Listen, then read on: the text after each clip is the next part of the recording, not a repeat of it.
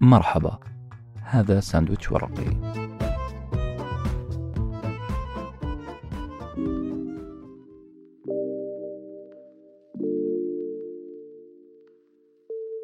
قال لها أحبك. عاشوا بحس هذه الكلمة قصة حب جميلة. لم تتوتر بينهم العلاقة ابدا. لكنه في يوم من الأيام دخل البيت. نظر إلى عينيها نظرة غريبة. وقال لها بدون مناسبة أنا أكرهك. إن كانت هذه القصة القصيرة صادمة فلا تستعجل الصدمات لأنك راح تستمع اليوم إلى حلقة فيها صدمة لكل إنسان. حلقة تقول انه 99% من البشر لا يعرفون الحب الحقيقي بل يخلطون بينه وبين الأنانية. حلقة اليوم عنوانها حب بلا ضد مستوحى من كتاب قوة الآن للكاتب إيكارت تولي. كتب النص وألقاه أنس بن حسين. قام بتنفيذ المونتاج الصوتي الفريق الهندسي نوتة ورقية. حلقتنا اليوم يتفاوت فيها الرأي. منكم من سيقول إنها قمة الواقعية لأنها تناقش قضية فيها الكثير من الشد والجذب. قضية سببت تجاعيد تجاعيد واضحة عكرت وجه حياتنا. هذه القضية تتطلب مننا التعامل معها بمثالية شوية. مثالية نتمنى أن نعيشها كل يوم. وطبعا لا يدعي أي أحد من فريقنا أننا سنصل بهذا الموضوع إلى الدرجة المثالية إلى درجة الكمال. لكننا نحاول أن نقترب أكثر قدر الإمكان. نقترب أكثر تجاه الكمال البشري. وهذا ممكن يتحقق لو. وحطوا عشر خطوط تحت كلمة لو. لو نوينا أن نرتقي لو كنا نبى نقترب خطوة إلى الكمال لو نوينا أن نحب بمسؤولية.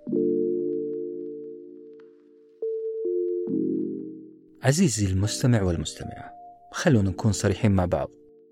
ما في إنسان جريء كفاية يقدر يقول لشريك حياته الجملة اللي قلناها في بداية البودكاست ما حد يقدر يقول للثاني أنا أكرهك أو أنا أكرهك. صعب جدا نقولها صعب جدا تقول أنا ما أقدر أعيش معك دائما ما نستخدم عبارات نوعا ما تجميلية مجملة أكثر. نلطف مواقف الانفصال عادة بعبارات أخف زي العبارة الإنجليزية المشهورة It's not you, it's me. يعني سبب الانفصال أنا مو أنت. العيب في أنا مو أنت. هذا نوع من حفظ ماء الوجه. ورغم كذا هذه العبارة كمان مكشوفة. It's not you, it's me. هي محاولة بائسة لإقناع الطرف الآخر بأن العيب مو فيه العيب فيني أنا. وعشان عبارة مكشوفة صارت كليشة ساخرة في المسلسلات الكوميدية الأمريكية اسمعوها كثير. ورغم سخرية هذه العبارة إلا أنها وبحسب حلقة اليوم هي الحقيقة. حلقة اليوم تقول إذا كرهت شخص كنت تحبه فالمشكلة فيك أنت مو فيه هو. حلقة اليوم راح تراجع فصل من كتاب قوة الآن. عنوان الفصل يقول علاقة الحب الكره بالتحديد من صفحة 123 إلى صفحة 130 ولأنه هذا الفصل بالذات عن 100 كتاب قررنا تكون له حلقة منفصلة. ورغم كذا يبقى سؤال مهم. ليه اخترنا هذا الفصل بالتحديد؟ لأني أتحدى الجميع زي ما تحديت جميع أصدقائي. هذا الموضوع راح يفكك قضية تهم كل واحد فينا. قضية تمس شعور إنساني. هذا الشعور يكاد يكون الأشهر والأكثر تداولا في حياتنا العامة والخاصة. موضوع الساعة في الأدب في الشعر في الرواية حتى في السياسة. القضية اللي ينوح لأجلها المطربين وتهدر بسببها دماء الأقلام ودموع المحبين. الموضوع باختصار هو عن قضية شعوري الحب والكره. إحنا بنتكلم عن قضية عاطفية. زوج تجاه زوجته. أو العكس أب لابنه أو العكس أم لابنها أو العكس صديق لصديقه إلى آخره. قضية استقرار هذه العلاقات وبنائها أو هدمها هي قضية حساسة في حياتنا. لا تقول أنا لا مبالي لا تقولي أنا لا مبالية وما يهمني العلاقات أبدا. إذا كانت علاقتك بنفسك أولا ثم علاقتك باللي حولك كانت علاقة صحية. صدقني الاستقرار النفسي حيساعدك تبدع حيساعدك تنجح حيساعدك في حياتك العملية. صعب نفصل هذه عن هذه. لذلك إحنا نقول الموضوع يبدو إنه موضوع مثالي لكن إذا صلحت علاقاتك وخاصة فهمك للحب والكره حياتك حتتغير. حياتك العملية. لا أنا ولا إيكارتولي ولا أي أحد في الدنيا يقدر يفرض عليك فهم لظواهر اجتماعية أو ظواهر وجدانية زي الحب والكره. ما حد يقدر يفرض عليك تعريف محدد لكن بعض التعاريف تقربك خطوة من تصالح كبير جدا من خطة عملية خطة مفيدة نفسية وصحية لك لفهم المفاهيم الوجدانية. تكاد تجربة الحب أن تكون التجربة الإنسانية الأهم في الحياة. بها تكتمل أركان الحياة. كيف لا يكون الحب أهم القضايا وهو الشعور اللي نحس معه بالاطمئنان والكمال؟ نجد ذواتنا من خلال الاقتران بشخص آخر مكمل لنا نصف الآخر. أنا ماني وحيد في هذا العالم. أنا والطرف الآخر واحد. عارفين هذا الشعور إيش؟ شعور كبير بالدعم والاطمئنان. بتشبيه بسيط. الحب هو توأمة الأرواح. هو علبة ألوان حياتنا. هذه الحلقة صنعت بطريقة خاصة صنعت لتقول لكل من يسمع الآن لك أنت ولك أنت. بإمكاننا نعيش بطريقة أسهل بإمكاننا نعيش علاقة حب مثالية مع من نحب بدون كلاكيع بدون عقد زي ما طلب كاظم الساهر بدون رمي تهم. إحنا حنرمي أطنان الكراهية خلف ظهورنا. راح نتصرف بطريقة طبيعية للغاية راح نوفر طاقة كانت ستهدر في الحب والكره. طريقة بيور نقية جدا.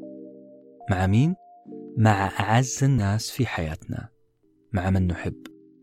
سنحب بكل مسؤولية. الفكرة الإجمالية للفصل اللي إحنا نتكلم عنه واضحة جدا. الحب الصادق ما له عكس ما له ضد. أنا شخصيا ألوم قواميس الفيسورس اللي هي قواميس المترادفات والمتضادات. يعني لو اشتريت قاموس thesaurus تفتح على كلمة بارد وتبحث. في عكسها تجد كلمة حار.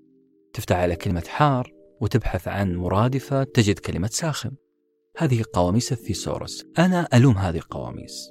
ليه ألومها؟ عندما أجد كلمة حب مضادها كلمة كره. وكأنهما مفهومان متضادان. غلط كذا أبدا. هذا تضليل. الكره ليس عكس الحب. إذا كرهت شخص تأكد أنك ما كنت بالأساس تحبه. بالعربي ما كان حب صادق. تهيأ لك أنك حبيته.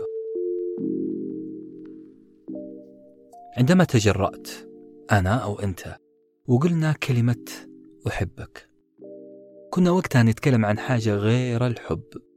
نقول إعجاب مثلا ود كيمستري كله جائز لكن حب لا. بلا صح لما تجاوزت وقلت إنك تحب إنسان ثم اكتشفت إنك تكرهه. أنت بالأصح كنت تتكلم عن حاجة ثانية غير الحب. أنت كنت تحاول تصلح بعض المشاكل في نفسك. كنت تجد في هذا الشخص معينا لك في تغيير شعور معين في داخلك. للأسف سميت أو سمينا زورا وبهتانا هذه المحاولة بالحب. خلينا نرجع خطوة لورا ونتكلم عن العاطفة عاطفة الحب بالتفصيل. ليه نقول إننا نحب فلان أو فلانة؟ بالعربي لأن كلمة حب تكملنا. إحنا كائنات نشعر بعدم الاطمئنان.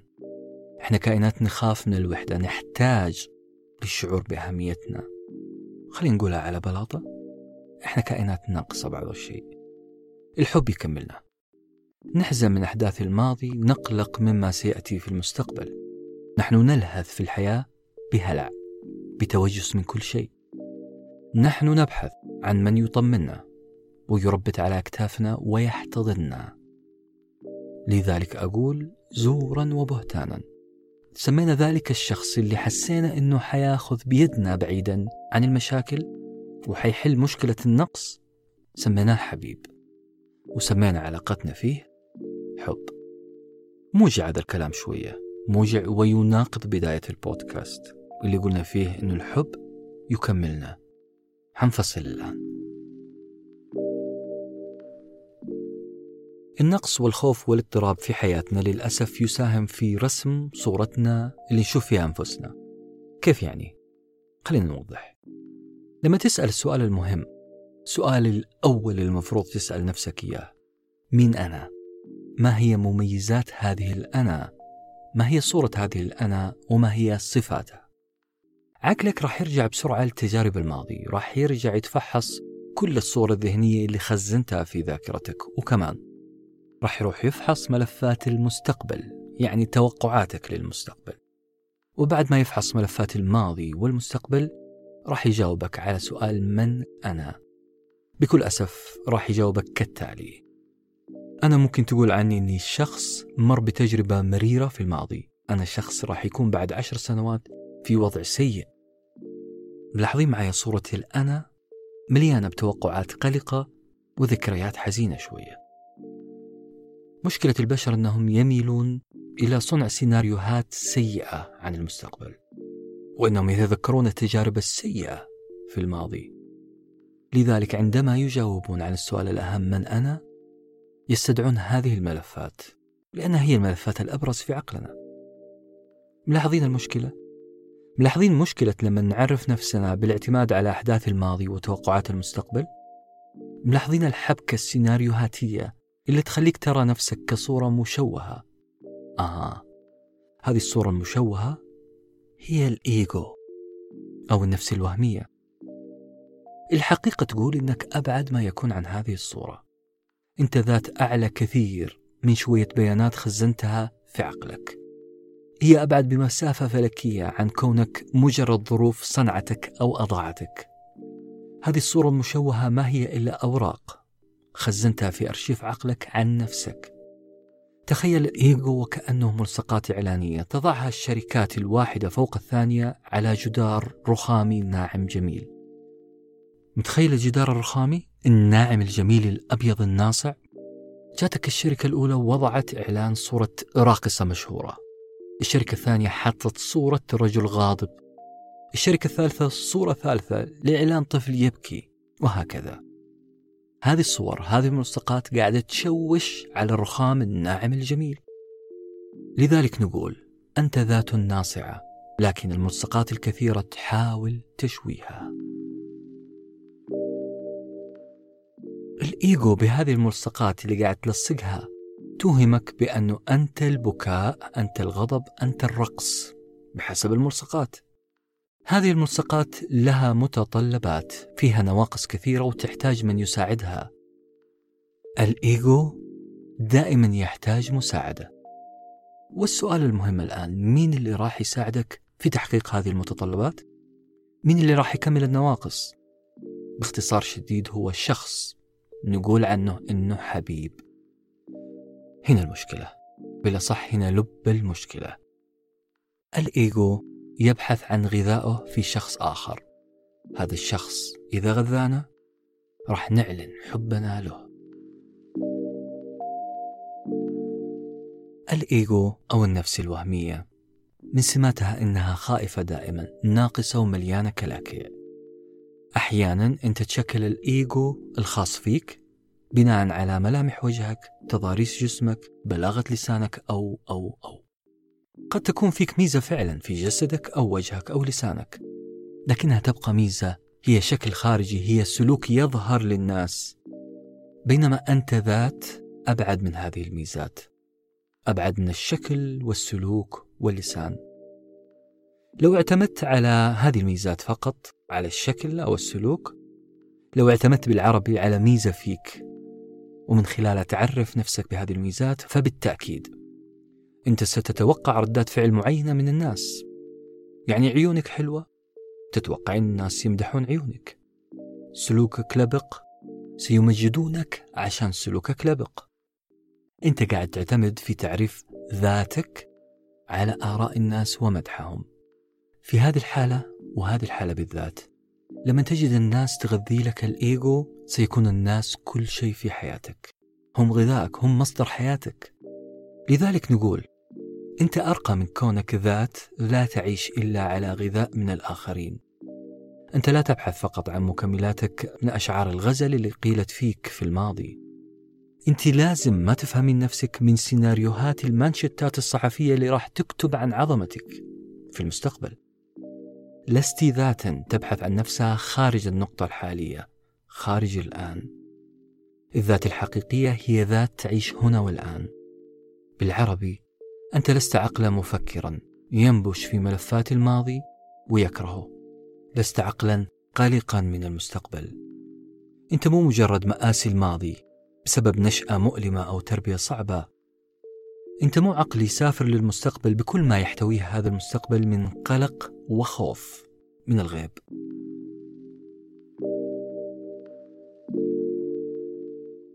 الزواج لو كنا نبغى نوصفه بوصف غريب شوية راح نقول إن الزواج شوربة شوربة تختلط فيها المكونات وصعب تفصلها مو صعب بل مستحيل. الشخص اللي عايش إيجو عالي. يعتقد أن العلاقة راح تكون إيجابية فقط إذا تمت تلبية متطلبات الإيجو. يعني إذا كانت العلاقة إيجابية في كل شيء. لازم يا الطرف الآخر توفر لي الأمان تغذي احتياجاتي العاطفية وإلا فإن علاقتنا خطأ. يعني أنا راح أكرهك. الجوانب الإيجابية في العلاقة كثيرة. أبرزها. اللحظات الرومانسية بين الزوجين أو الحبيبين. هذه اللحظات اللي يسميها البعض حب. يعني الزوج إذا أراد أن يرجح الجانب الإيجابي في علاقة ما راح يزيد من اللحظات الرومانسية وهذا شيء طيب. لكن لا يعتقد هذا الزوج أو هذه الزوجة إنهم قاعدين يخفون سلبيات هذه العلاقة. لا لا لا. لأنه في لحظة من اللحظات وعند فتور هذه اللحظات الرومانسية عند اختفائها لسبب من الأسباب. عند عدم تكررها بالأصح حتصير المشاكل. وحنشوف الآن كيف. عزيزتي المستمعة وعزيزي المستمع لازم نسمي الأشياء بمسمياتها. الحب شيء واللحظات الرومانسية شيء آخر. الحب حالة دائمة مستقرة في نفسك ما لها قيد أو شرط. مرة ثانية الحب هو حالة دائمة مستقرة في نفسك. ما لها قيد أو شرط. هي ما هي معادلة شرطية. إذا حصل إكس حبيتك. وإذا ما حصل إكس كرهتك. يعني الحب ما يتصنف كالتالي. إذا تواجدت الأوقات الرومانسية أنا حبيت. وإذا اختفت أنا بدأت أكره. وخلال كلامي هذا بدأت أستحضر كلام لأدونيس حين قال الحب جسد. أحن ملابسه الليل. أدونيس وصف الحب بطريقة غريبة وهو صادق في وصفه. مرة ثانية أدونيس يقول الحب جسد أحن ملابسه الليل. يعني الحب ما هو الليل ولا هو اللحظات الجميلة. الحب شيء خلف هذه اللحظات وأبعد. الحب هو شعور باقي ودائم. جاء الليل راح النهار الجسد باقي. صحيح أن اللحظات الرومانسية تجمل هذا الحب أو صفة من صفات الحب. صحيح أن الليل هو جو الرومانسيات لكن يبقى الحب جسد وليس شيئا طارئا كالليل.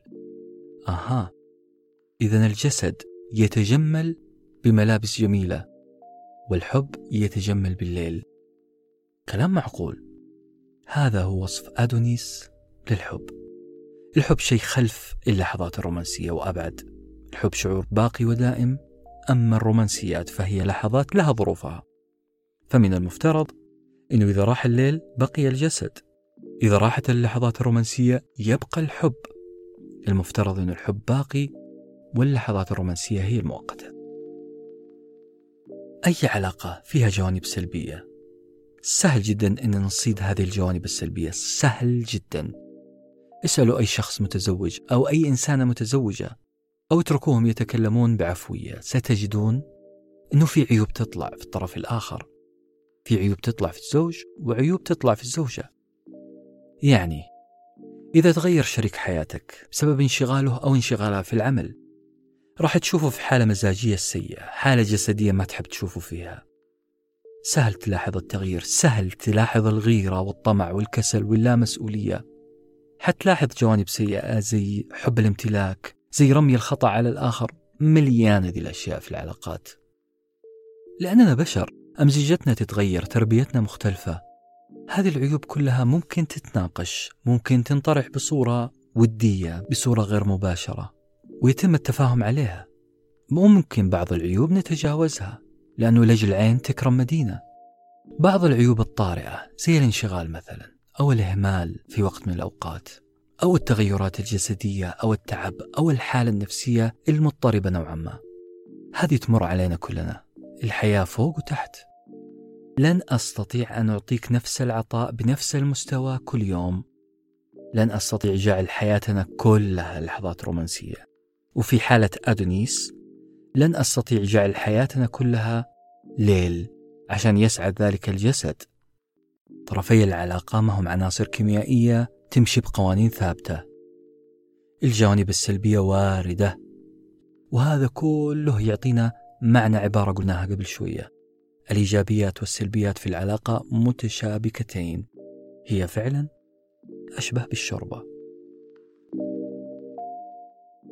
في جوانب إيجابية في أي علاقة زي اللحظات الرومانسية.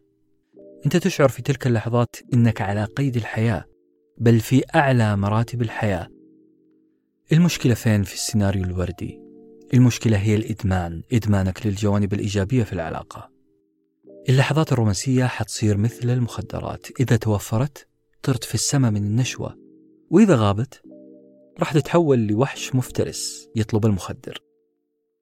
هذا الشخص المدمن والذي يغضب ويرضى بمؤثرات خارجية هو الإيجو اللي بداخلك.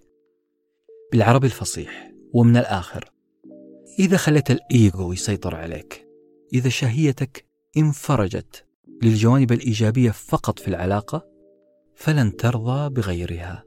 لأنه في حالة حرمانك من هذا التألق وال mood الرايق والعطاء راح تبدأ تسخط.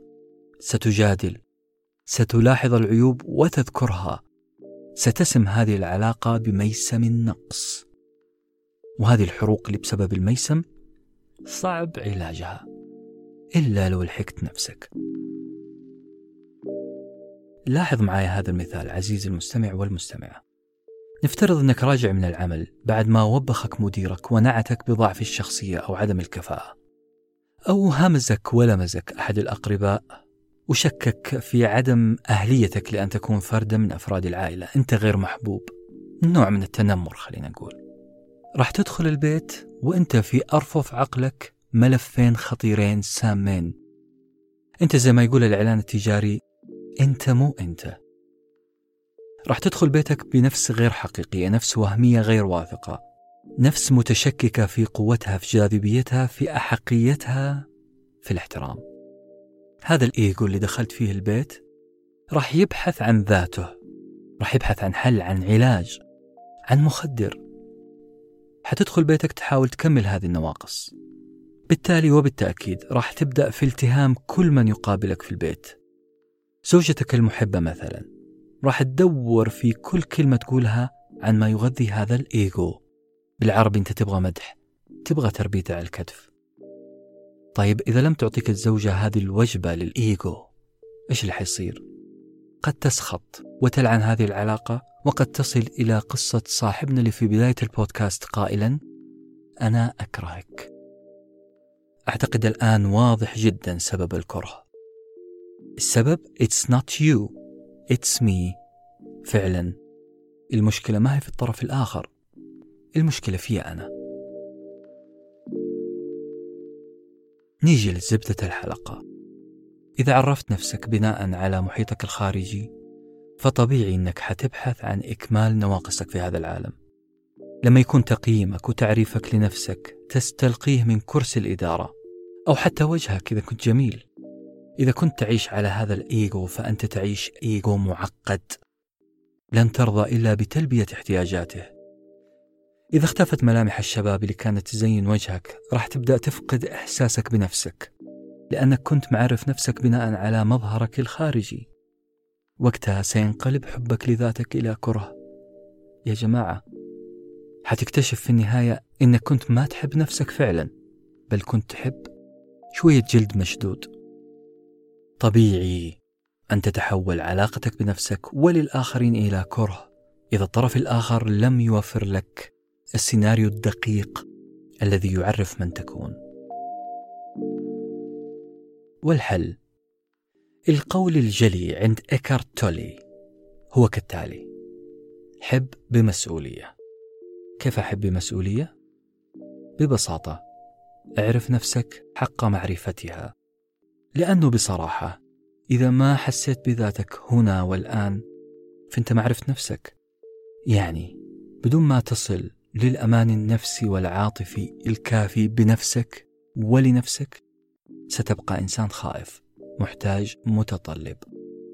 وتبدأ معها رحلتك بالبحث عن مكمل لكل نقص. حتحتاج إلى ترياق لكل مرض. حتحتاج لمهدئ لكل قلق. إن النهاية راح تدخل في حب شرطي. لو وفروا لك الطرف الآخر حبيته. ولو ما وفروه كرهته. في النهاية إكرتولي مؤلف كتاب قوة الآن يعطينا ترمومتر نقيس فيه هل أنت تعيش الإيجو أو لا. يقول لك إكرتولي الحب لا ضد له. أكمل أركانك النفسية. وارفع وعيك بذاتك الحقيقية. عيش الآن. أزح كل الملصقات الكاذبة اللي تعرفك. وقتها راح تحب. ولن تكره. في حفظ الله.